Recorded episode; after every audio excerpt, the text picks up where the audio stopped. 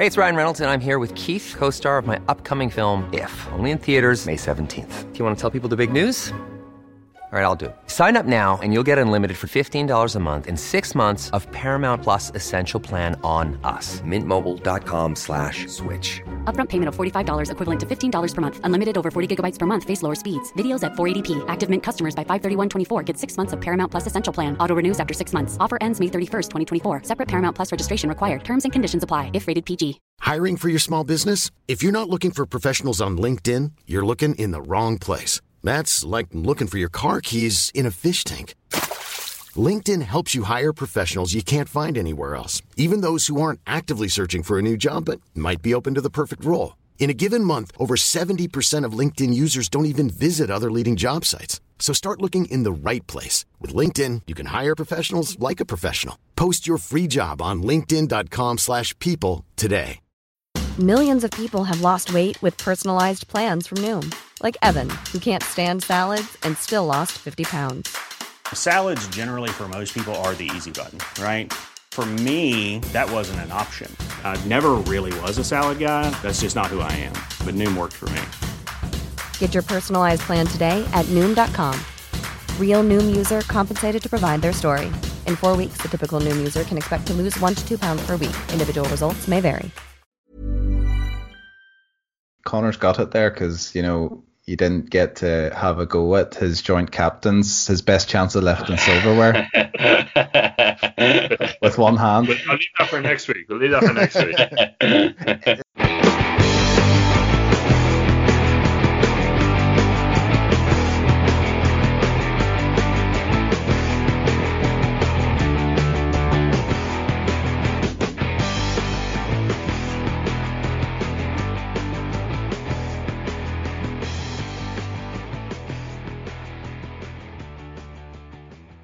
Usually by this time of the year, we'd be in the tail end of the National League. Counties would be looking over their shoulder, looking for promotion or trying to avoid relegation, while managers were quietly getting ready for the Championship, culling panel numbers and having hard conversations ahead of the big one. But not this year. Another league lost to the pandemic, and while we understand it's necessary, it still sticks in the throat nonetheless. Hello and welcome to the GAA show with your host Pearse Corcoran. As always, it's great to have you here. This week, this week I'm joined by podcast regular journalist Conor Coyle, and also by the Sa- Saffcast host one Conor Donnelly. Welcome, gents. Hey, Pearse. Hey, Pearse. Good to get chatting again. Yeah, yeah. So while it's been quiet on the football and hurling field, it's been a little bit busier off it with Congress sitting virtually last weekend to swear in new president Larry McCarthy. Lads, while we were chatting pre earlier on today about what we were going to speak about on the show today, it got me thinking about the new GAA president and even about the legacy of the last one, John Horan, like and the whole voluntary voluntarism around it. As grassroots members, are we engaged enough with that process, with what they do as presidents? Because ultimately, they're steering a ship that has a huge effect on the fabric of the country. So should we be taking a little bit more interest in, in Larry McCarthy and, and holding him to account early on? it's a tough one to, to start off the year with, anyway, Pearse. Um, yeah, I mean, listen, I, I would probably have a, a bit of an issue just with the way you know GAA kind of politics and, and Congress you know is set up anyway. I mean, I think you know if you're looking at the you know the, the people participating in in, um, in in Congress at the weekend, and you know I, I just think as a as a as a club player, I don't you know obviously the the CPA you know have a voice and, and they're now disbanded. Um, but I, I just you know I, I just think kind of county board officials, you know, they're you know, they've been around the block obviously for the most part, you know, vast majority of them. But I, I don't know if, if in general, not even just for the presidency, but but how well kind of you know grassroots club players are being represented at, at, at these kind of Congress meetings. Um, I mean, yeah, in terms of of the president himself, I mean, I'm not sure. It's obviously you know there's there's obviously going to be a a disconnect of some sort, you know, between the top level, the you know the top brass versus your average kind of club player and member. Um, I think I, th- I, think John Horan, for example, over the last couple of years, built up a, a pretty decent profile for himself, and um, you know, I think a lot of people he probably was was more high profile um, than potentially a few previous you know GAA presidents had been in the past. Um, you know, whether you think that his reign was um, was particularly um, successful or not, I suppose it depends who you ask. But um, I think I think even just in terms of appointing uh, someone or electing someone that uh, comes from overseas, I suppose is, is a good step and a good PR win, at least for, for the GA. And, and, and you know they want to they want to eventually kind of try and promote the GA overseas and, and make it into a world game or uh, you know a, a sport that everyone on the planet is aware of. So I think that's you know it's definitely a step in the right direction on, on, on that front. But um, I, I, I don't really, I don't personally think myself that your average club player member knows or really cares an awful lot to who runs the, the association. Sadly, I think as well with um, uh, just you mentioned about John Horan and kind of his legacy and that, and obviously, well, he's had you know this whole this whole pandemic and that to deal with in the in it as well. And funny enough, he in his um, you know, his kind of address, you know, and his you know, obviously brought about like the Tailteann Cup again and that too, and and I think that was probably something he probably. I know Pearse, you asked originally about um, Larry McCarthy and coming in, and I'll come on to that, but you know, even if you're looking at John Horan, like you know, a legacy there was he probably wanted to. Now, you know, you could go back and see what every GAA president says in their first address. For example, you could look at what Larry McCarthy said in his and see, you know, did, did they kind of deliver what they promised in that there as well. Um, you mentioned as well, Conor, about you know John Horan probably having you know a higher profile. Like, do, do, you think Pearse, like you're from Dublin, do you think him being from Dublin, like, does that lead to getting a higher profile? Like, if I said to you, name the the GA president two terms ago, yeah, could you do, do you know no like do you know what I mean? Could you do it? Yeah. And I think it's interesting you say that though, considering like, look, we should caveat this with all of these guys are volunteers. They do their best. It's not about tearing yeah. fellas down or anything like that at all. Just before we get any tweets or any emails about it. You just want the, you just want to completely restructure the GAA's management. That's all right. but no, but interesting when you mentioned John Horan. I suppose like being from Dublin and the conversation around Dublin football over the last six years, there would have been kind of maybe whispers or conversations about John Horan's um, could he really make a good judgment about the whole funding issue, for instance, because he's ultimately from Dublin. He's gone. I'm sure he was a Dublin fan all his life, being involved with Dublin clubs. Does he really have a good understanding of the plight of, you know, the Leitrim footballer or you know the junior footballer from up in Tyrone or whatever? And that's kind of what I was alluding to earlier because it's interesting what you mentioned there, Conor, like about you don't think the average club player really cares. And it's not just respect to the position, but ultimately as as well, while we're in the middle of a pandemic and while like you know, while we have this podcast and we talk about issues that come up each week, and there is plenty of issues. But yet when it comes to the big one, it almost goes by with a bit with a you know, a postcard. Nobody really knows. Nobody really cares, and that seems like a bit of a pity, though, doesn't it?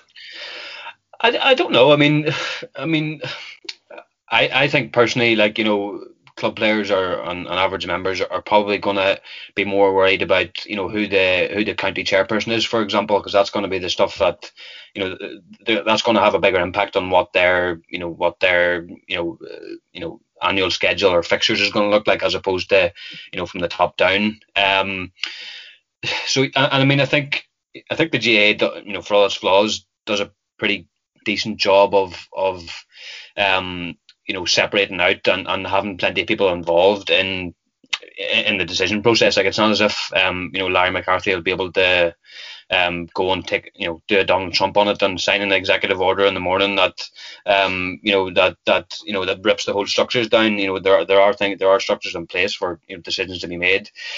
that said, you know there were there were a couple of motions I think at the weekend that um, that were passed nearly without without debate, which we, I don't know if we'll get into that at another stage or not. But um, you know, for the most part, it, it doesn't work like that. You know, there are plenty of committees set up and, and there's plenty of input and for the most part you know a lot of county boards get get plenty of autonomy in deciding how their championships are run and how their leagues are run you know what their schedules look like and things like that so um you know you say for all it's it's it's not it's not as if he can go and um, you know make these unilateral decisions. That's probably why it's maybe not as um, high profile a position as as as what it could be. Yeah, it's the influence though, I suppose, is the big thing, isn't it? Like, you know, it's like the influence, for example, the Tailteann Cup would probably have not you, you know, like uh, you look at any previous ones where they've tried to bring in a kind of, you know, second tier competition, like, okay, the Tailteann Cup still hasn't got played yet, but it was due to come in, you know, and with everything else kind of going on. So that's something like a president can influence to get changed on certain things like that. But I think, um, I think in terms of like you're saying, using the example of the executive orders or even just making a kind of decision there, it doesn't seem to that. It seems like like like you look at maybe like a president like like the Sean Kelly example is always used because of you know bringing in the intermediate and club ball Ireland's and that there like was obviously a very positive step. Now that's like a legacy. You look at clubs now since then, you know, and the impact. Now that's you know, there's probably club players who, who are more familiar with that because that was a real club issue. Now, look, actually, this kind of change, and Pearse, you're probably going to come on to the schedule thing and all, and how that's going to work. Like that's something that that like that's a significant change. We went from in the last few years, we've went from you can't give up September uh, for the All Ireland finals, you know, to we're now going to have them in July. You know, like we've, you know, and you know, like everything's okay. Do you know what I mean? No, nothing's nothing bad's happened by doing that. Okay. Yeah, we've, okay, we've not we've not reached July yet to see, but like you know, like we've went we've went from that to um, you know, we went from we can't give up September because of the unique time of year, and look, I get that tradition's a big part of the GAA and all that there, but at the same time, you know, traditions need to change too. So I do think that in terms of if you're looking at John Horan's reign, things have kind of changed. Look, there's been a lot of rule changes too, um, of different things they've tried out and all as well. But um, I just think that you've got Larry McCarthy coming in, and you know, he is going to have a difficult entrance purely because he is coming in in the middle of a pandemic, you know, and a lot of things have had to be taken out of the decide, you know, decided, you know, ahead of this season. Like he found it very hard, to say, going into next year's Congress to change, but look, we'll see what happens with it. Um, I think it's very interesting that it's, it's, you know that you've someone from New York GA. I think he's over 30 years over in New York, if I'm if I'm right, and you know like it will definitely bring a very different um, take on things. And like obviously the you know he'll he'll have seen kind of the Irish in, in America and what the effect the GA really has there. And I even think to like Conor you've experienced as well of playing GA in Spain you know playing Gaelic for Barcelona too. And and like I know my brother lives in Belgium. He plays hurling out in Belgium like and you know you look at the kind of effect that it has like and I think it might be nice because you might end up bringing a bit of a global global community to it or something. I don't know. He'll, he'll bring a different take on it. You know, it's it's very different to you know someone from Dublin or you know someone from Monaghan before you know that there too. So absolutely, and it's one thing that I'm I suppose from my point of view that I'm looking forward to seeing the impact he can have in that regard because I think you know for all its flaws the at the top level the GA is is taking over quite nicely in terms of how top teams are developing and the, and the competitiveness once once we get into the business end. But it's probably now time for the GAA, and it's kind of it's, it's time just as much as kind of helping the club player. It's helping the county the counties who aren't as developed or aren't as doing as well. And hopefully now with his experience over in New York, we can kind of change the narrative around that and help help develop it a little bit more. On Congress, one of the motions um, was talked about, and you touched on it there, Conor, about the split season. There was a motion, motion 12, which states that the GA season will be split between intercounty and club by stipulating that the All Ireland Senior Finals should be played on or before the 29th Sunday of the year. The motion also empowers Central Council to make other arrangements for the format in exceptional circumstances. I I would presume exceptional circumstances equals COVID nineteen pandemic. Um, insofar because as according to the 42.e anyway, it's not possible to play an All-Ireland final on the 29th Sunday of the year in 2021. So, what with that in mind, and with all the hoo-ha over the scheduling and the government lifting the elite status off the GAA and so on and so forth, what are we expecting? What what what's a successful season at this point for the average GAA fan? I think like even looking at um kind of what's happening there, like I think split season's a no brainer. Like um I think okay, I, I'm kind of talking about it more general terms of the split season, which will probably come into 2022. Real, realistically, is when yeah. that kind of comes in. I think that's a no-brainer. I think anyone I spoke to who is okay, you know who plays intercounty and look, you can imagine it as well, right? So, eh, say in a, a non-COVID year where there's a split season and there's the club players, club players will be able to go and watch intercounty games. Like, there's plenty of times in the past where I know myself where you know there'd be an intercounty game and on game on, but the club, you know, we're training like say on the Sunday, you know, when the game's going to be on that day, and like you know when that's kind of like, which I get, obviously, you know, you kind of have to make use of the time, but this kind of kind of creates, and it, it might create less you know, people would talk about the kind of uh, the club players and the intercounty kind of divide there. Like, you know, this will give an opportunity to go watch the games again, you know, whenever we are allowed to do that. So I think the split season is an absolute no brainer. Any intercounty player I spoke to in the Saffcast said the same. Like, they all agreed that it was just definitely the way to go. And it helps give them a focus, especially now I know club was first last year, but, you know, it definitely is something that um, makes sense there. I think in terms of a successful season in 2021, um, I think they still at this stage are ahead in terms of they could play the league and championship. I mean, ahead in terms of last year where they were trying to fit in. They still have more time left to finish it off. They haven't quite reached that line yet. So, mm-hmm. look, they seem pretty married to having the league played. You'd like you'd think at this point, like you know, going into kind of I've always been a fan of doing a kind of round robin championship you know, kind of thing for say football championship. And I know there's the round robin in the hurling anyway, the but they've always had straight knockout there last year to minimise games and travel there. But I don't know. I think I think the league like is something they're so married to, and obviously there's a big big sponsor involved there. You know, with Allianz, like it's kind of do you just say like tough luck, or what what way do you do that there too? So I can see why they're maybe pushing because they want that to happen, but at the same time they probably love people at games. I think, I mean, I think if you look back at last year, realistically, you know, you would have to commend the GA in terms of how they were able to, to run off, you know, as much of the schedule and get as many championships yeah. and, and, and county and club and everything fitted in, you know, yeah. to, to such a small period of time. You know, you would like to think, and we would all hope, I suppose, that you know they will have more time than what they had last year to fit it all in. Um, you know,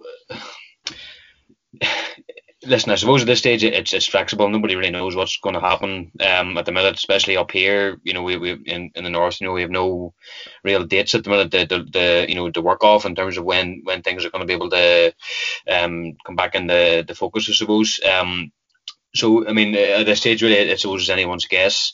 Um, I think going forward, just for the, for the, I, am not sure. I'm, I'm not 100 percent sure of how this works in, in terms of um, does that mean that in uh, that the club clubs don't play any games until August essentially, or is there a kind of a crossover period over that point where you have say starred games or anything like that? I think I think it would be league, so you would be playing league games. You know, like you would be there would be league games on that you would play, but just without your intercounty players. You know, um, well, I mean that, that that presents you know, its own problems in itself. Like I mean, you know like we, we've seen plenty of examples, you know, of, of, of clubs and you know in, in every county that you know that are filled with with, with county lads and, and and even if it's league matches, like you know they're gonna they're gonna um you know they're not going to be particularly happy about having to play a huge amount of league matches without without their county players. So you know there there's there's bits and pieces to be worked out there, but I think I'd agree obviously with what Conor says there, and that it's it's a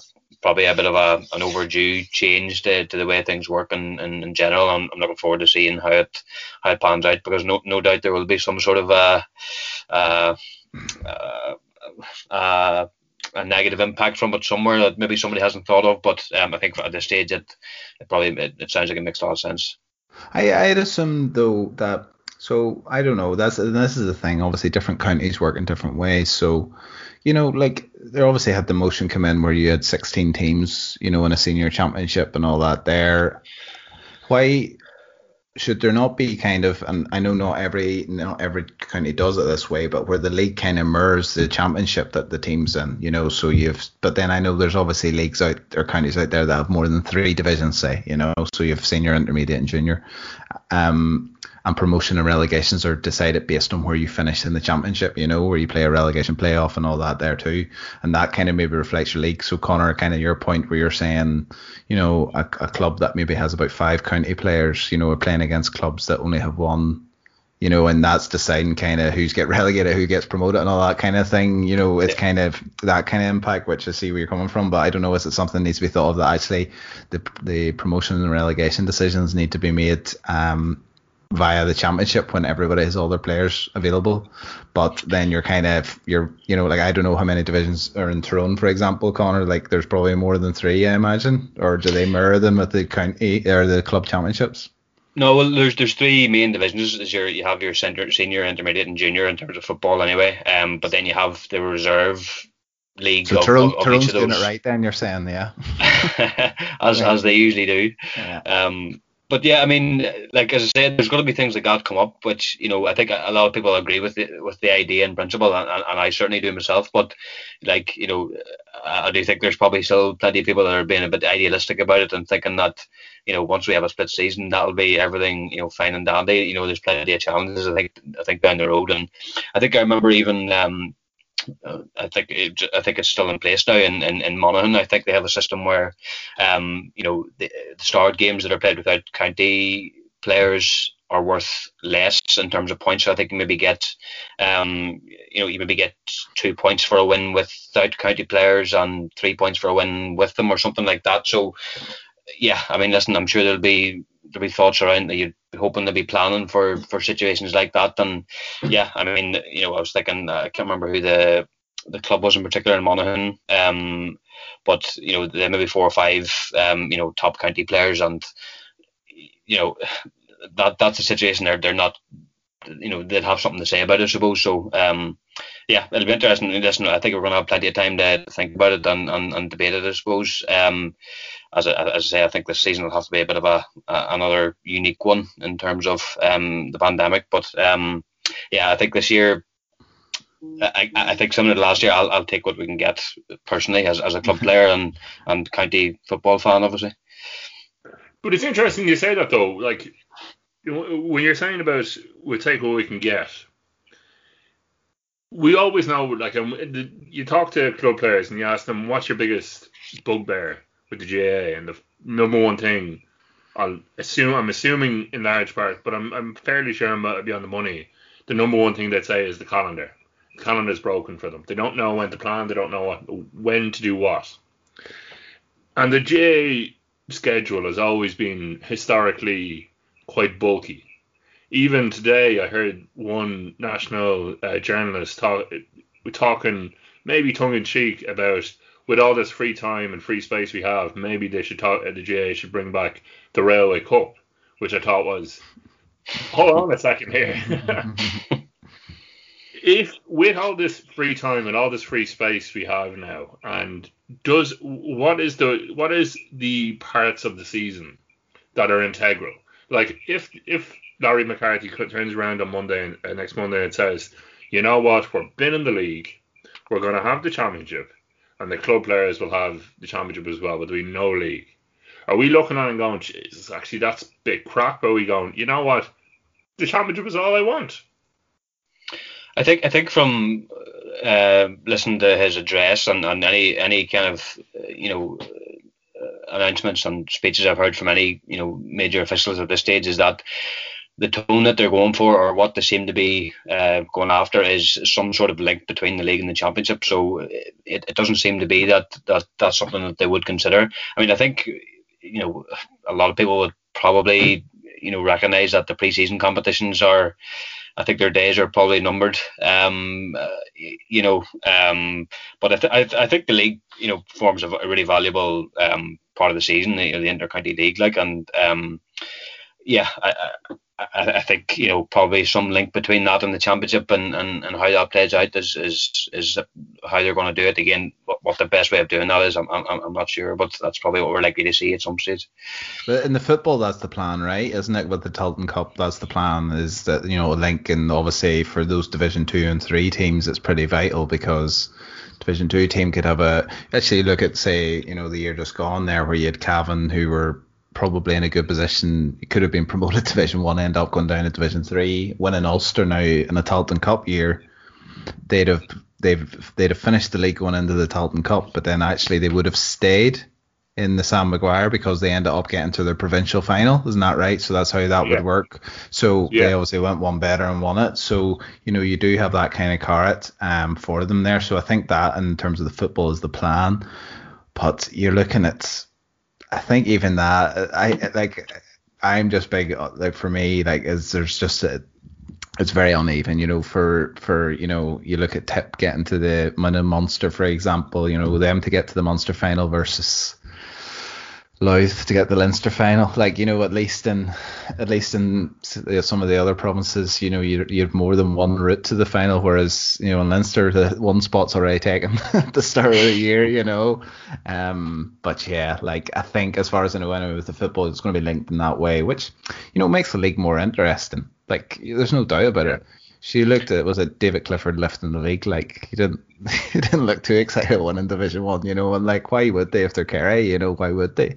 So at least you know a Division Three team, you know, winning Division Three and getting to be confirmed in the Sam Maguire is all you know is is a big deal. But again, it's the same as anything. It's a little bit like they talk about in the Premier League, like teams trying to get fourth, so they play in the Champions League, and then you know, like in, in a way, in a way, is it not a little bit like to your Premier League analogy? And this is no disrespect to any counties, but I sometimes feel with the National League that some counties like winning promotion from Division Four, or Division Three to get into Sam Maguire, that it's a little bit like you know all the shots coming forth and going into the Champions League. You know, it's very heroic, but ultimately they're going into a competition that they're going to get battered in anyway. But sure, they're already in it anyway, you know, and like I suppose it's like yeah, I know, I know, I get you, but I, yeah. I just think there's the way with the way the season is, and again, it's no disrespect to them, but with the league the way it is, is there's a certain amount of imbalance there, and I think the, there's a very fine line between you looking at Cavan, for instance, like you said, going down to Division Three and winning the Ulster Championship if a team like I don't I can't remember even who who went up from the Division Three was it Cork wasn't it? Yeah. Yeah. Like yeah.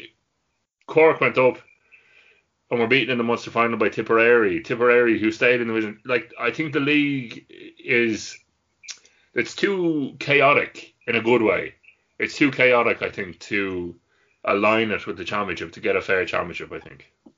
I don't know. I mean, you know, uh, I would like to think if you know if you go out and win Division Three or get promoted from Division Three, you know, you've played seven games to, to earn your your spots and you know uh, with with the big lads in in, in the in the senior championship as such. So, you know, uh, you know, unfortunately, you're going to have you know teams that are going to lose out as a result of that, and teams that just don't make it. But you know, it's not as if you've you, have you have lost one game, you know, and, and one you know one unlucky bounce of a ball. You've had seven games to go out and show that you're you're capable of playing at that level, and if you don't do it, you know, tough luck is, is the way I would say it. And you know, you, you look at how Cork and Cavan performed this year, and you know, regardless of whether it's Cork or Cavan or it's Antrim or it's Wexford or whoever it is, you know.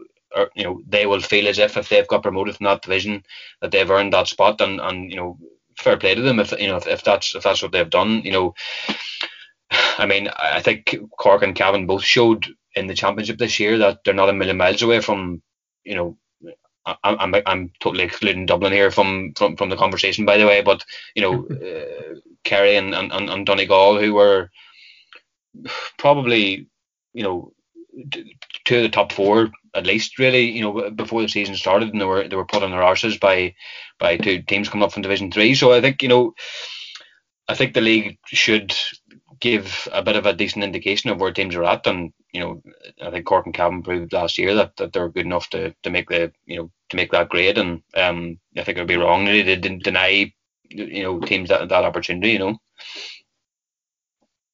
Yeah, I know, I, and I think there is a fair like I completely see where you're coming from on it, but I just sometimes I look at the hurling championship and the way they have it designed, um, and I see with the Christy Ring Cup um, and the other name of the cup escapes me, but essentially Joe McDonagh, the Joe McDonagh, Joe McDonagh Cup. Joe McDonagh, yeah. yes, that's the one. And it's and it's designed in such a way where even this year with the All Ireland finals that were put on, there was a lot of prestige, I think, starting to come up around them. I, I don't know about you guys, maybe I'm wrong, but I, I think there's starting a certain amount of prestige coming up there. And I know teams that are getting into the All Ireland Championship are starting to, like counties like Laois are starting to make their presence known within the All Ireland. So I just think, like, I, I, I get what you're saying that, you know, a team coming from Division 4, Division 3 deserves their spot at the top table. I completely understand. I, I agree with that. But I think it needs to be proven a little bit later on in the year because you know winter football plays a part. Like pitches are a little bit heavier, a little like you know a team going from playing in some you know a, a rural field down in Waterford compared to coming up against Tyrone up in Clones or Dublin and Croke Park or Kerry and Thurles or one of like it's it's a different. Whereas if they had time to develop out a little bit properly, and given time to properly develop it, that will take about a year or two or three, like with the likes of Kerry have done in Hurling, Antrim have done in Hurling, and so on and so forth, that it gives them a little bit more time to, to compete and in a, in a sustainable way. Hmm. Yeah, but I suppose it comes down to the kind of layout of what way, like it's the same as anything, you know, somebody has to go up, someone has to go down, and someone has to get beat, you know, and someone has to win. Like, you know, there's hammerings and plenty of other sports when it comes to it, but yeah, I don't like, yeah, I don't know, I don't know like how you can kind of frame it in that sense. Like, I, I guess I guess we shouldn't be probably trying to draw up new championship structures considering they've only barely decided this one. but uh, and I know everybody loves talking about them, like, but um, but yeah, I think I think in terms of how this, look, it has to be a wait and see with this to see how it goes. You know, well, I don't even get to do it this year, so we'll wait and see how it goes next year. Um, because Very I doubt true. they're going to have, I doubt they're going to have be able to play a full league this year if even, you know, or if yeah. one even one at all. But I think it's interesting, Pearse. You know, you, you brought up the the way the hurling structures are at the moment, and I think I think they have done they've done a really really good job of you know raising the profile of those kind of you know what whatever if you want to call them lower grade competitions or whatever. You know, I think they've you know even having the all stars um you know for them, and, and I'm sure all the fellas that won all stars didn't don't think any less of them if they're a you know a Joe McDonagh as opposed to a, yeah. a Liam McCarthy. So um you know I do think football is probably because I think in hurling the, the gap is probably a little bit more pronounced. Probably you know maybe just to do with the skill levels involved and stuff. But um, I think I think the GAA has work to do um, in order to to do the same thing on on you know.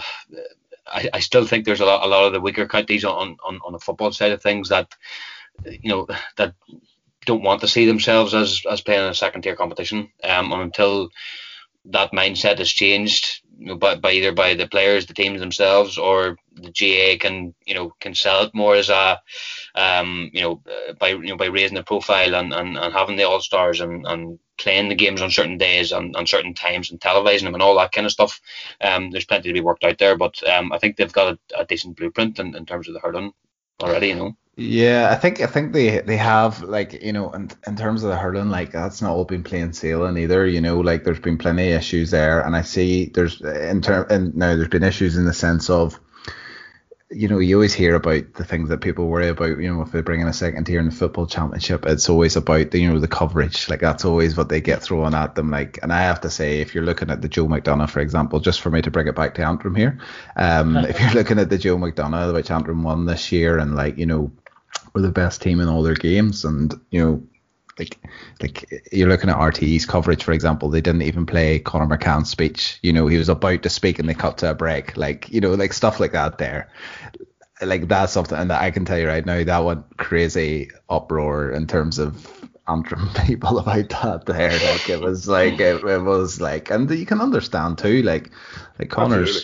Conor is um, you know, captain of Antrim, he's he's been playing a good few years now. He was part of that under 21 team that beat uh, Wexford that got to All Ireland final, and like he's from Creggan Club, which is not a traditional hurling North Antrim hurling club. They're based in Southwest Antrim, where it's Creggan and Cargin and all those football teams mostly play. So you know it's a big deal that he's captain a team to win in Croke Park there. Um, but even if you look at throughout the competition, you know you're getting a Tailteann Cup. You're talking about coverage. Is it, are they going to show the TV, the final on TV? You know, is that the level of the coverage, or is it going to be something they mirror throughout? Because none of the Joe McDonagh t- matches were on TV. You know, I watched the Antrim games through, you know, the different streaming services that were offered and throughout. And look, maybe people will say that the games, you know, maybe they don't deserve the coverage, you know, and like that's the way some people look at it, you know. But look, I think in the games I've watched, Well, is it, but Yeah. does it have, like, and I don't, I don't mean this in a disrespect to these counties or whatever, but but does it have to be on RT? Like you Well, said, that no, was well, like- services. Yeah, yeah, yeah. So like absolutely. And this is the thing as well. I think I think um if you're looking at, you know, Sky coming in, giving coverage, you know, you're looking at going to have a lot of games. you look at the way they kind of just bring it back to the Premier League, um, and I know there's a lot more money in the Premier League too. But you know, for a while there, where they had every game on TV. Now, I'm not saying you're going to have every GAA game on TV. Obviously, you're not going to do that. But why not? You know, the GAA probably looking for rights. You know, media or broadcast rights again. You know, like why not expand that out? You've got plenty of other broadcasters out there, you know. So to cover the games, and it's understandable. Like RT's not going to cover all the games, and a second tier, I think a second tier top competition. I was looking up just, and I do remember seeing some, um, you know, people who would be probably involved in in those competitions. Um, you know, their kind of thoughts on it, and you've people from Fermanagh. I think it was Eoin Donnelly I read. You know, who's you know dead against it. Um, even the Antrim chairman I was reading there, um, Kieran McCavan as well. Like you know, they don't want to be part of it. And like, look, Antrim's a Division Four team, for example. You know, at the minute, and they're pushing to get into Division Three. And I don't know. I think. I don't know. We're probably all bored of talking about these kind of championship structures and stuff at this stage, but No, no, I I think, think like, and it's something I to be wary of. I think the hurling the hurling tiers make sense, obviously, like you mentioned, Conor, for the, the skill gaps that would exist there. Um, but I wouldn't say that it's something. And yeah, there were Joe McDonagh All Stars this year, but I'm fairly certain a couple of years ago they just didn't bother doing them. If I remember right, one of the years they just didn't have them. You know, I think it might have been the year that maybe Laois won it or something like that there. So like um I could be wrong with that, but I know definitely one of the years they didn't have it. So, you know, it's that consistency. Yes, throw throw throw that at it every year and looks celebrate it, like, you know. And also just one more thing, sorry, I realise I'm talking for ages here, but the Joe McDonagh final the Joe McDonagh final was played on All Ireland Hurling final day, but actually that's that's that's not a normal thing. It's usually played much earlier and the winners get a chance to play in the pre preliminary ugh, prelim, preliminary quarter final. So I remember Cork played Westmeath one year and they beat them. They beat like scored 140 against them or something like that. Um, you know, and I say Laois beat Dublin. So Laois won the Joe McDonagh and beat Dublin to get Yeah. through the quarter final. So that's the only time it's ever happened. So normally the prize for winning or actually just getting to the final of Joe McDonagh is to get to play and an opportunity to qualify for the quarter final. This year, because of all the scheduling, they moved it to be on All Ireland Hurling final day. And look, I'd say that I'd say the Antrim players enjoyed it. I mean, looking looking at their Instagram stories, they enjoyed it. Like so, um, I'm sure getting the play then, you know, they weren't too bothered in that. So Yeah, no, I, I, I absolutely, I think um, it's something that I think will be discussed again and again and again over the next year, and as we start charting the new course for the GAA, because I think that's the one thing that everybody is taking from this, and what the what the pandemic has probably forced GAA people into thinking about is the new way of doing things because you know we've like you, like you mentioned earlier there was a there was a point in time where the All Ireland final had to be played in September. The sky yeah. would fall in if it didn't happen, and now we're talking about July. So it's definitely the conversation is definitely moving on. Just to pick up on a couple of more points from Congress in terms of the rules that were ratified. Um, one of the new penalties uh, created for aggressive and cynical fouls. Um, they ratified new penalties for aggressive and cynical fouls in hurling and football on trial basis for a year. 61% of delegates voted in favour of the three deterrents that were included in Motion 20. In hurling, if a player with goal scoring opportunity inside the 20 metre line is pulled down, tripped, or struck with a hurley in a careless manner, uh, manner then a penalty should be awarded, and the, and the offender will be yellow carded. In football, if a cynical foul is committed on an attacking player inside the 20 metre, then a penalty will be awarded to the team affected. So it's effectively, from what I'm reading there, it's effectively replacing what the black card was supposed to do. Essentially, yeah. I mean, I think you know, from, from what I've seen anyway, it seems to be pretty much the same in, in terms of football, with the addition of uh, uh, a penalty for for inside a certain area. Um, I, am not necessarily. I mean, I think it's been a bit more controversial. Obviously, it's a bigger change in, in, in terms of the hurling, um, and that they've hadn't haven't had a black card before. They haven't had this this this rule in place before. So, um, I, know there was quite a quite a bit of opposition against it from from a lot of kind of prominent hurling figures. I'm not necessarily uh, I'm not a big hurling expert myself, so I won't necessarily comment on that too much. But I think in terms of football, I think I, I think it makes sense. I mean, um, obviously, you know the the the upgrade of the of the the punishment to, to a penalty. I mean, does it bring challenges, um, particularly from a referee's point of view, in terms of what is a goal scoring opportunity? Um, of course, it does. Um, yeah. You know, re- referees have a difficult enough time trying to judge these things and whether things are inside or not. Um, but I think in principle, I think it makes a lot of sense in that.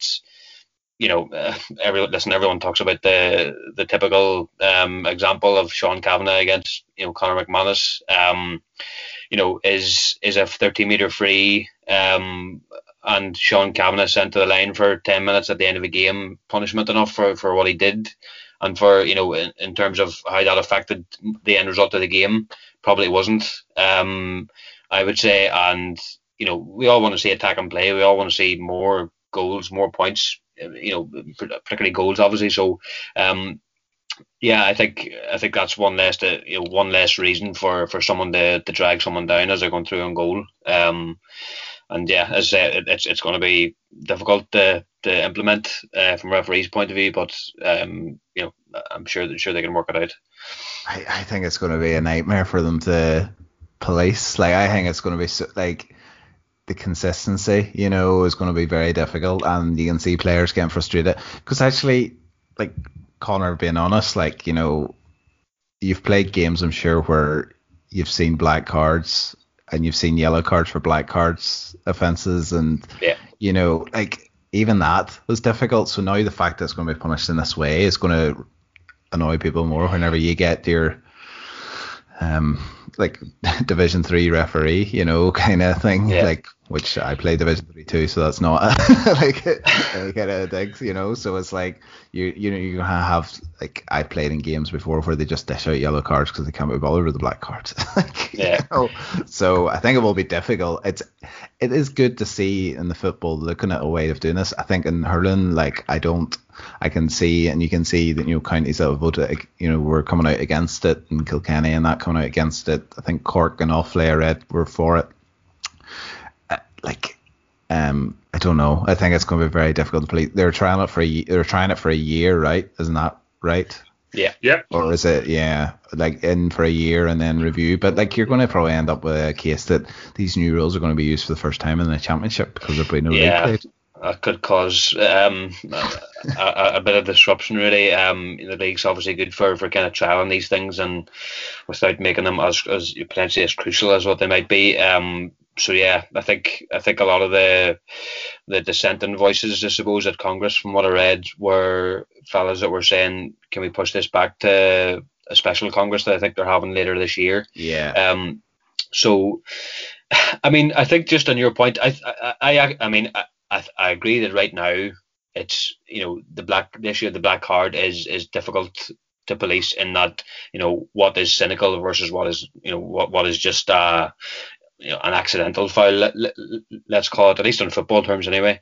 Um, I, I think it's I think it's less problematic to decide whether um, you know a foul um, prevents a goal scoring opportunity. I mean, I think I think most people, um, and obviously they'll have to come up with specific guidelines, you know, around this and, and when is it and when is it not. But I think you know I think it's clear when you know they did it obviously in in in, in soccer with you know if you're the last man or or, or, or you know whatever you, you get sent off or whatever. So I, I think most referees should be able to tell when when is a clear goal scoring opportunity and, and, and when's not. Um, you would like to think so anyway. Um, and like listen, I, I've, I've been in the situation, you know, regardless of what level it is, you know, uh, playing as a forward, you're through on goal. You know, a, a fella just takes the the lazy way out and, and, and, and drags you down when you know when you're through and say what what what and uh, particularly at club level, as you say, you know, referees really do not use the black card as much as you know they they know that there's frustration around the implementation of it. They know people are going to get on their backs if, if they hand one out. So from what I've seen, you know, I, I've only I have I don't know if I have seen it saw a black card last year and in, in the whole year that I was playing. You know, they're, they're really reluctant to use it. Um, so I think you know in in this situation, I think it's a good addition. As I say, I, I haven't seen enough hurling over the last year to um you know I have heard some people saying that uh, you know there has been a, a, significant increase in the amount of cynical fouling going on. Uh, again, I haven't seen enough of it to make it too much of a comment on it, but um, yeah, um, I, I, think it's a good addition to the football, certainly anyway.